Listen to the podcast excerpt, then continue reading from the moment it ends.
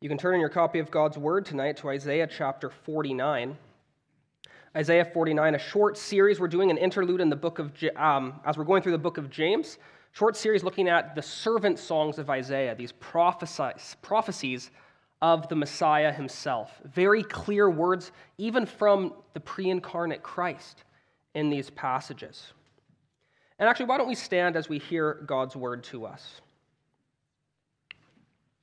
Isaiah 49, verses 1 to 13. This is God's holy, powerful word.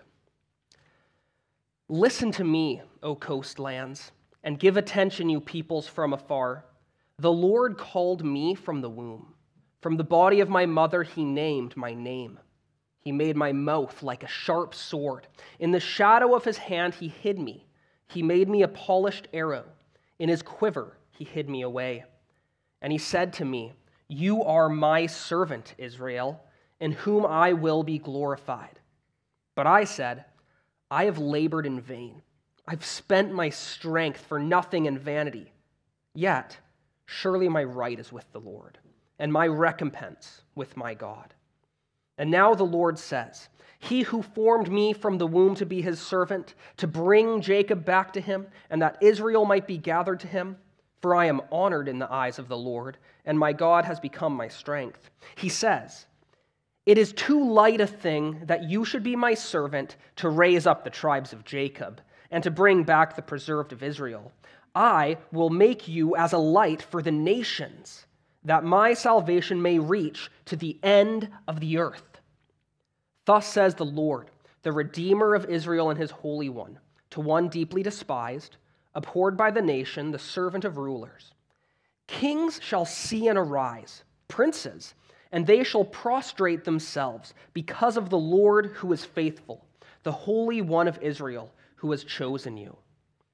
Thus says the Lord In a time of favor, I have answered you.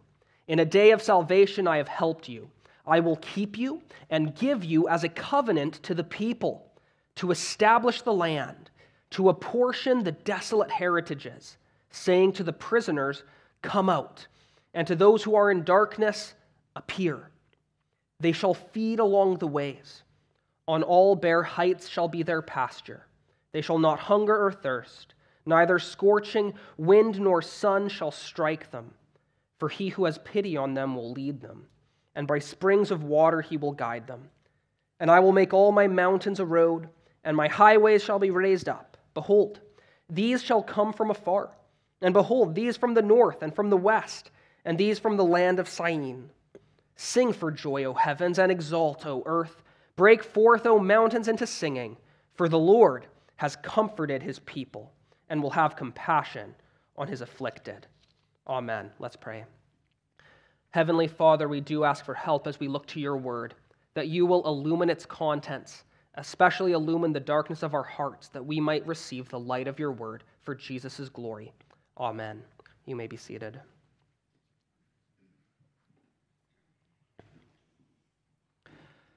We know that, as early in our catechism we're told, that we live in a world of sin and misery, right? We live in a world of sin and misery. And you don't have to look far before you see a lot of suffering and a lot of pain in this world. And if you were to really take some time to try to contemplate the amount of pain in this world, not just in your own life or the lives of people you know, but people suffering from starvation and abuse and illnesses of all sorts, it is mind boggling when you think about the sufferings of this world. And it can have an effect on our hearts and it hurts us, and we think to ourselves, does God care? What, what is God doing about all of this? Recently, my mom was telling me about a friend who was coming to her wanting to talk and just saying, I, I just can't deal with the amount of hatred I see in this world. The amount, even of what I see in the church, of people speaking against one another, fighting, and how could I raise my kids in this world that seems increasingly bleak and against God? She was struggling with this hopelessness. And we often feel these sorts of thoughts Where is God in this world? What is God doing? What will He do? Well, I think perhaps before we ask the question of what God is going to do, we need to remember what God has already done. That God has already worked in history to bring about a renewing in this world, to bring about a source of hope in the midst of the hopelessness. In our text today, we read of Jesus the Messiah who's likened to an arrow. He's called a polished arrow, and Jesus, like an arrow, has pierced right into the middle of our sin and misery, bringing God's salvation. Salvation is what this world needs. And though we don't yet see the final flowering and effect of all that Christ's coming will accomplish, yet we can say that truly hope has come to this world. And that hope has a name the name of Jesus. In Isaiah 49 tonight, we're going to see in this second of Isaiah's servant songs a song that expounds the salvation and redemption that comes to this world through the servant, the Messiah. Now, for the previous chapters, Isaiah has been prophesying to Israel about how they will be delivered from their present um, captivity in Babylon. They're in a foreign nation, and God is telling them they will be returned to their own land. But Isaiah jumps now beyond this to speak of a greater restoration, a greater rescue, and the rescue of God's people that won't just be exclusive to Israel, but for the whole world. In this prophecy, amazingly, we see the words of the Messiah himself speaking, and then we see the words of the Father speaking to him. We actually have here a window into a divine conversation, as well as seeing the speech that they give and present to us as part of the world. Let's consider this together how hope has come, how salvation has pierced the world in Christ, this arrow of salvation. Take a look with me at verse 1. The servant himself here begins speaking, speaking to the nations, giving this declaration of his calling and character. He says, This is the Messiah talking. Listen to me, O coastlands, and give attention, you peoples from afar. The Lord called me from the womb. From the body of my mother, he named my name. He made my mouth like a sharp sword. In the shadow of his hand, he hid me. He made me a polished arrow. In his quiver, he hid me away. We see right away that this servant is called by God, has a divine calling from before he ever did any earthly actions, and he's named with a divine name. Do you remember the angel told Joseph that the child to be born to Mary would be called Jesus? Why? Because he would save his people from their sins. And his name reflects his calling the calling to be a savior of sinners. This is Jesus. And we see also something of his character represented in these images where he is likened to a polished arrow and said to have a sword coming out of his mouth. And these are apt figures that remind us of what Jesus did in his earthly ministry, that his primary work was not as a miracle worker, but as a preacher, as a teacher. His disciples called him rabbi. Jesus was known as a teacher. And out of his mouth comes a sword because his words cut right to the heart. They cut through all the confusion and chaos of this world right to the heart of the issue our need to be saved from our sins. We're told in Hebrews 4 that God's word is a two edged sword that divides our inner thoughts and motives. It, it calls us out and discerns us. And we think of an arrow, which is really a, a, a tiny sword that can shoot and work at a distance. And Christ, like this arrow, shoots into this world and comes and pierces. He comes and brings a message of good tidings a message of salvation. And in his work, in his preaching, the end of it all is that God receives the glory. In verse 3, he said to me, You are my servant Israel, in whom I will be glorified. Here, the servant even takes on the name Israel as an ideal of the people, as the representative of the nation, the perfect Israel, the Messiah and God will be glorified in him. This sword wielder, this arrow, whom God has hidden in his hand, hidden in his quiver, who he protects in his ministry, protects and establishes for the mission of bringing salvation to the ends of the earth. And in this, it is his word that is making all the difference. And still today, we need to be reminded that the sword of Christ's word is still being wielded by all who preach the gospel. The sword cuts in our midst as Christ, Christ speaks through his mouthpieces. And the word of Christ is what the hopeless world needs. We need to be reminded that this world is not going to be rescued. Sin is not going to be defeated. The effects of the fall are not going to be pushed back by mostly better education systems or better economic policies or more humanitarian efforts, but by ordinary words that have extraordinary results. The word of Jesus. We remember, as Paul tells us, that the weapons of our warfare, the way the kingdom of God comes, is not through carnal, fleshly means, but through spiritual weapons. We're wrestling not against flesh and blood, but principalities and powers. Our fight is the fight of faith, and our weapon is the sword of the Spirit, which is the word of God. So don't lose confidence in the power of this heavenly sword to do a work in this world, because God's word pierces right to the heart to work that internal change that no external system can make.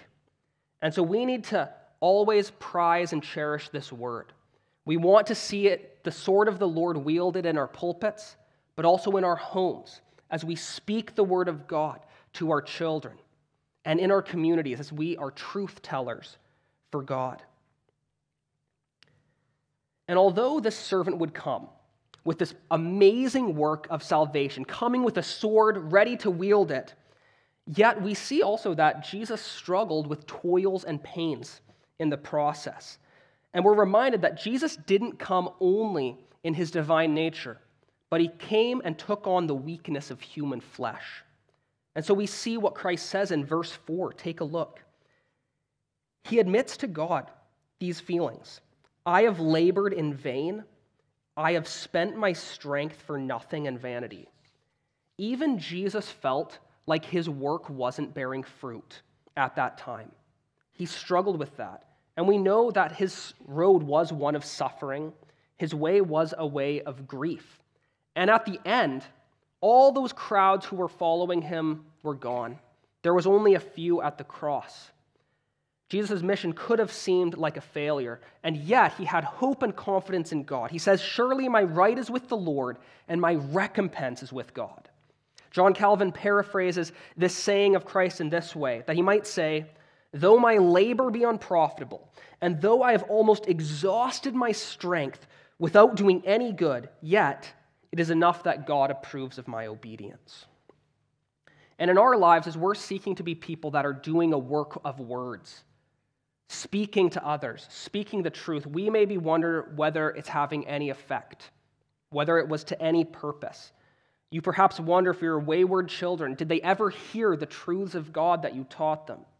You wonder if your unsaved friends and family members could ever truly listened, if the words you spent trying to teach them and show them the truth ever did anything at all. Yet it is ours to trust God, but to be faithful to His work and to His truth, leaving the results up to God, trusting that He will work in His own time and in His own ways. And so we don't lose heart in doing good.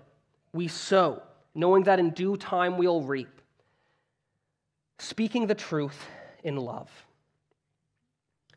Christ came as an arrow, bringing salvation to this broken world.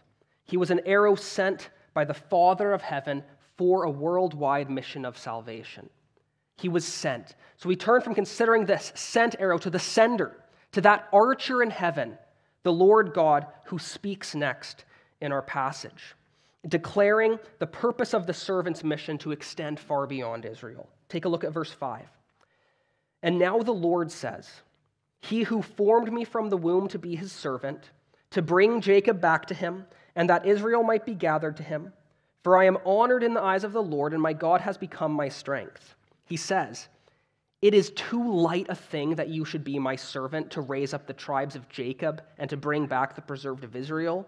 But I will make you as a light for the nations, that my salvation may reach the end of the earth.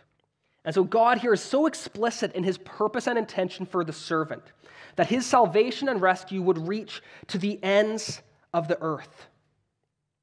To the ends of the earth. God wants his salvation to go far beyond one people, God wasn't even obligated to save or work in Israel. He could have left everyone to their own devices.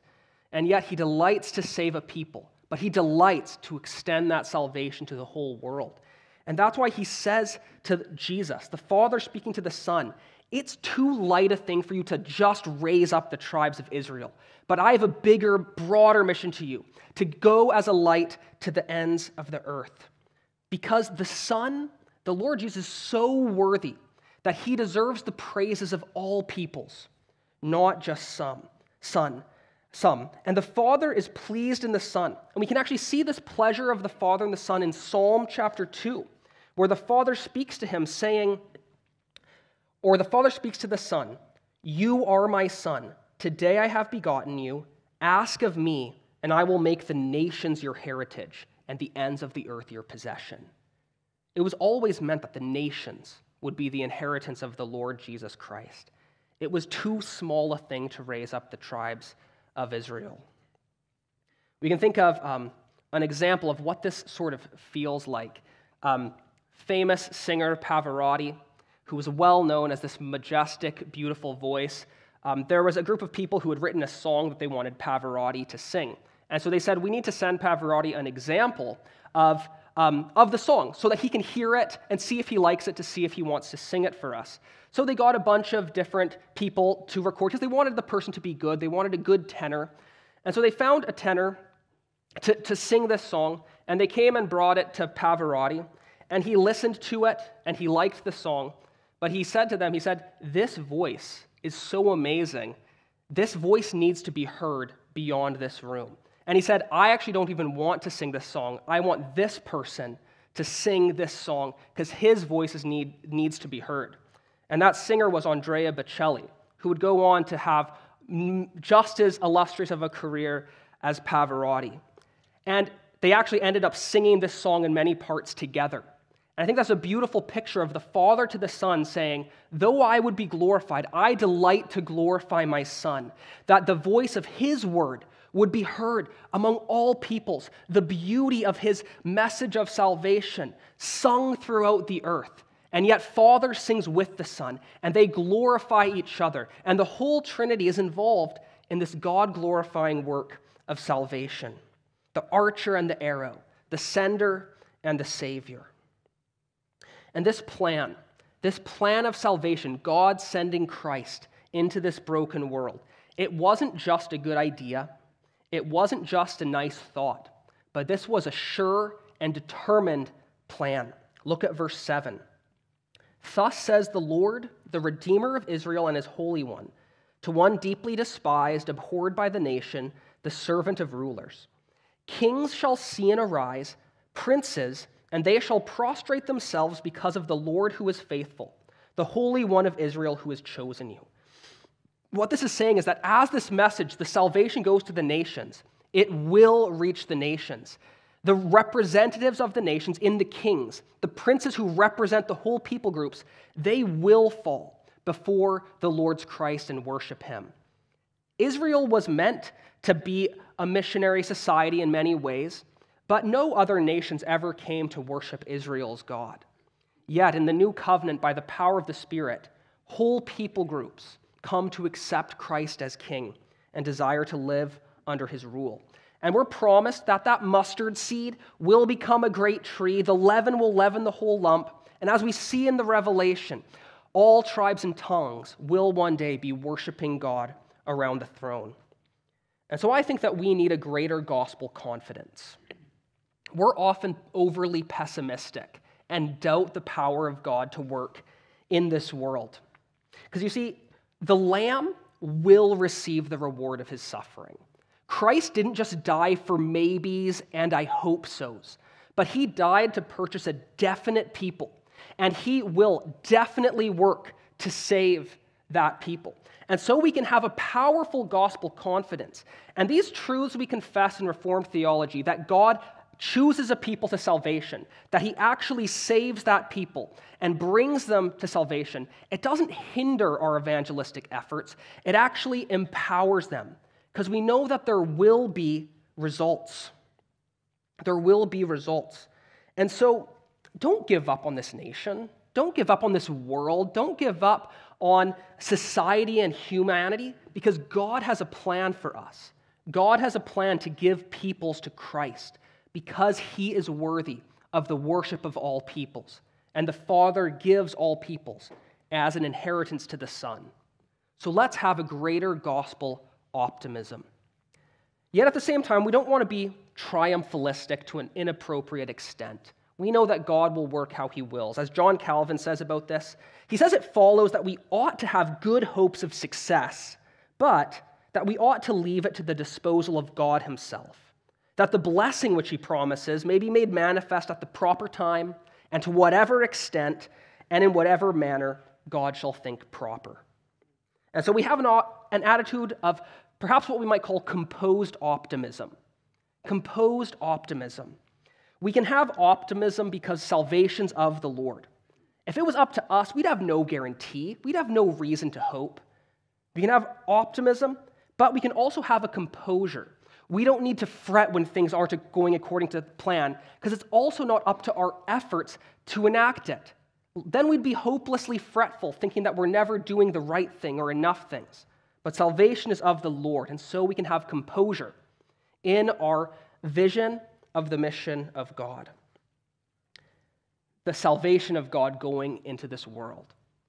What a delight to anticipate, to pray for evening by evening. Now, the salvation is going forth, and God has a particular aim. Salvation is this general term, but there's content behind it. The archer is aiming the arrow at a specific result. So let's consider when the arrow pierces, what are the results we see in this world? What does a saved world, a hopeful world, look like? Look with me at verse 8. The Lord speaks to the servant, saying, Thus says the Lord, in a time of favor I have answered you. In a day of salvation, I have helped you. I will keep you and give you as a covenant to the people, to establish the land, to apportion the desolate heritages, saying to the prisoners, Come out. To those who are in darkness, appear. This is what the arrow does when he pierces this world. He's a mediator between God and humanity. He's a bridge that connects us to our Maker, to have relationship with the God who made us. And here, the effects of his work are presented to us in a metaphor that's well suited to God's people at that time. Remember, God's people here, they're away from the promised land, the land of blessing, they're in exile. And so he gives them a metaphor of a return. He says that he will give the Messiah to establish the land and apportion the desolate heritages. This inheritance they had, it's been left desolate. Their vineyards are either being used by foreigners or just going dry. Their lands are going fallow. But God will give that promised land back to his people, that it might be a fruitful, habitable place again. It also says, even more so, the prisoners to come out, the dark ones appear. They are trapped and imprisoned in darkness. And so, more than just being released and free, they're released into this beautiful new land. And this is a spiritual picture of what happens to the nations that trust in the Lord Jesus Christ. Because we live naturally enslaved to the world, the flesh, and the devil. The desires of the flesh that just carry us this way and that way, blown around by the conflicts and anxieties and the hatreds of our cultural moment. And so salvation means release from that prison freedom from continually being pushed around by our lusts, freedom from that continual race to find meaning and happiness in life in places where they'll never be found. A new freedom, but also a new place, a new promised land, a new kingdom, which is the kingdom of God. It's a new place that we go to without ever leaving where we are. We get to live in the kingdom of Christ, the kingdom of salvation. And the kingdom of Christ is the place where Christ rules. It's living under his rule and reign. That's the joy and hope we have in a broken world now to live under Jesus' rule as our kind master. And it is good to live under Christ's kingship because he doesn't rule as a tyrant, but he rules as a loving shepherd. Take a look at the end of verse 9 into verse 10. This is what Jesus, as a shepherd king, brings for his people. They shall feed along the ways. On all bare heights shall be their pasture. They shall not hunger or thirst, neither scorching wind nor sun shall strike them. For he who has pity on them will lead them, and by springs of water he will guide them. Isaiah is using these poetic metaphors of the blessings of life in the kingdom of the Messiah. He talks about how the people will feed along the ways. That is, as you're walking along the path, there's food the whole way. And the amount of energy and effort people would expend to collect and plant and gather and cook food, none of that energy expended, walking along the way and feeding. Similarly, it says pastures on the bare heights. You know that generally the higher you go, the less vegetation you have. And it ends up just rocky. But it says there's going to be pastures on the heights. Even these most desolate places will have provision for the people of God. It says they will not hunger or thirst. They'll have freedom from internal pangs. Nor no scorching wind, no scorching sun will hit them. They'll have freedom from these external pains. And the compassionate shepherd will lead the people by springs of water. Think of a desert society. There's nothing more desirable than a spring of water to clean, to cool, to refresh, to drink. Springs of water. These are pictures of life lived under the reign of Jesus.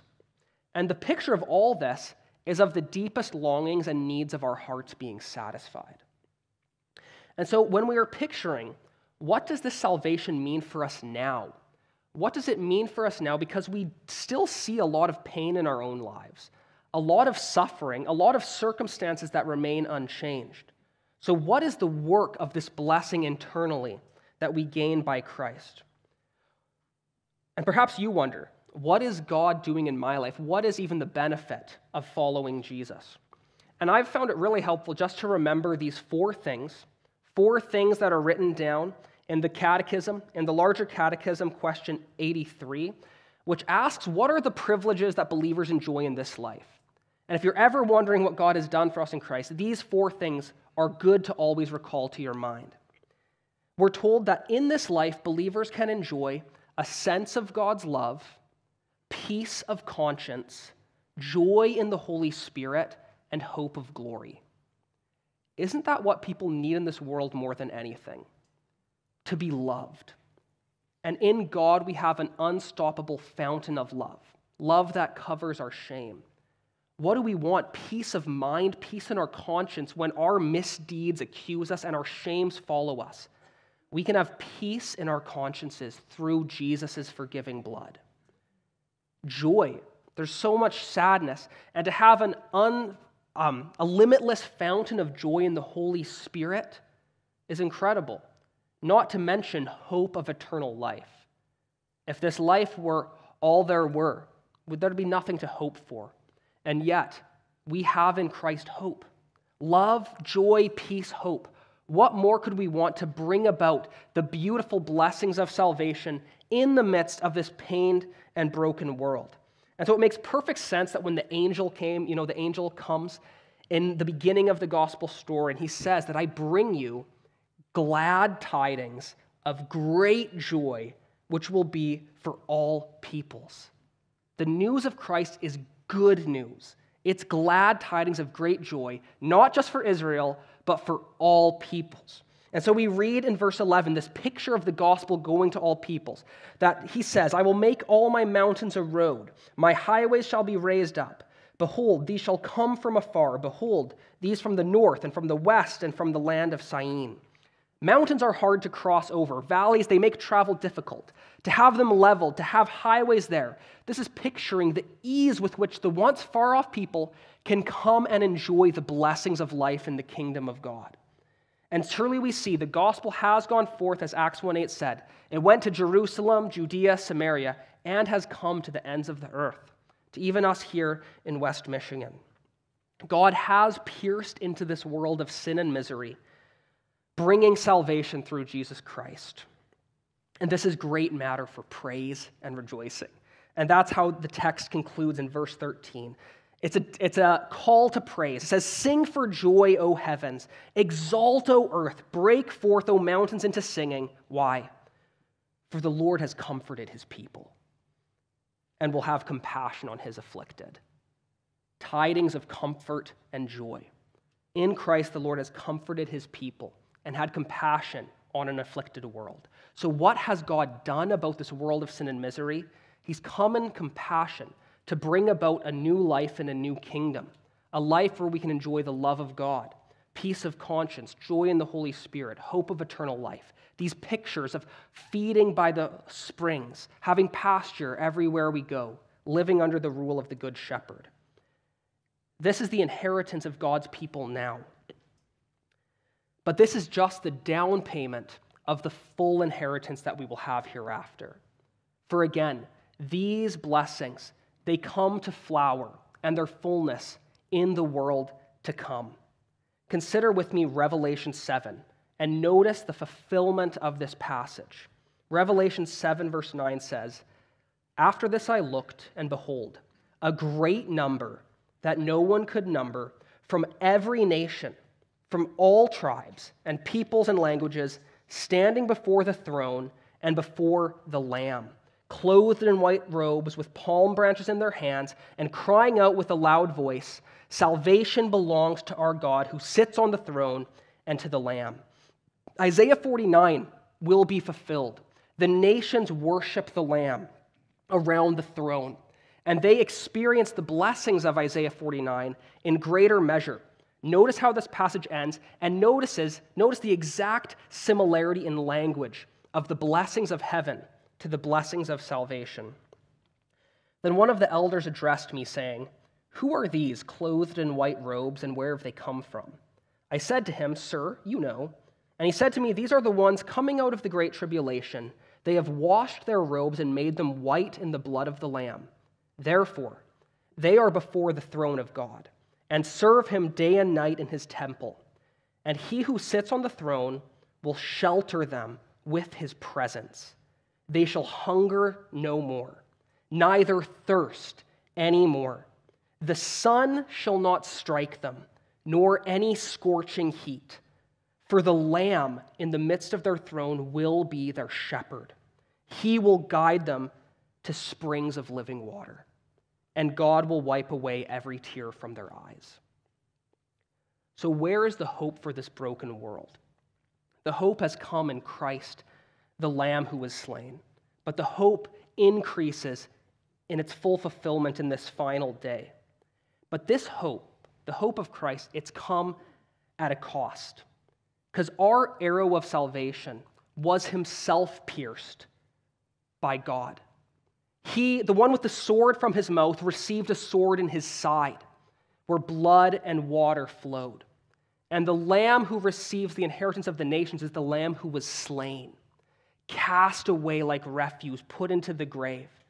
But yet, the slain lamb is the lamb that stands in victory, who alone has power to open the seals and to see the word and blessings of God flow over the whole world. And so every blessing of salvation comes to us through the Lamb, through Jesus Christ. Through him we have love, peace, joy, and comfort now, but we await the final flower and full inheritance in the world to come. God has done much to redeem a broken world. God has done much for us in Christ, and yet he will do still more. Let's pray to him. Heavenly Father, we thank you for the salvation you've brought us. Though we were lost and enslaved, dark and depraved, yet light has come in Christ. His word has gone forth. Your spirit has alighted on hard hearts, and you have brought many into your kingdom. We thank you for each one here that has been transferred from the kingdom of darkness to the kingdom of light and has been privileged to know Jesus as a Savior, privileged to know you as a Father, and the Holy Spirit as a helper and friend. Lord, would we ever prize the blessing of salvation? Would we ever acknowledge Christ, the worthy one, who deserves not just the praises of the nations, but my praises? Lord, would I be one that worships and praises Christ the Lamb all my days? Would my brothers and sisters here join me in fervent worship to our Lord, our Savior, Jesus Christ, the servant, the Messiah, the one who brings salvation, who will have the praises of all nations. Lord, would this be the desire of our hearts, that Christ would have the honor and glory due his name both now and forever? As we ask in his name, amen.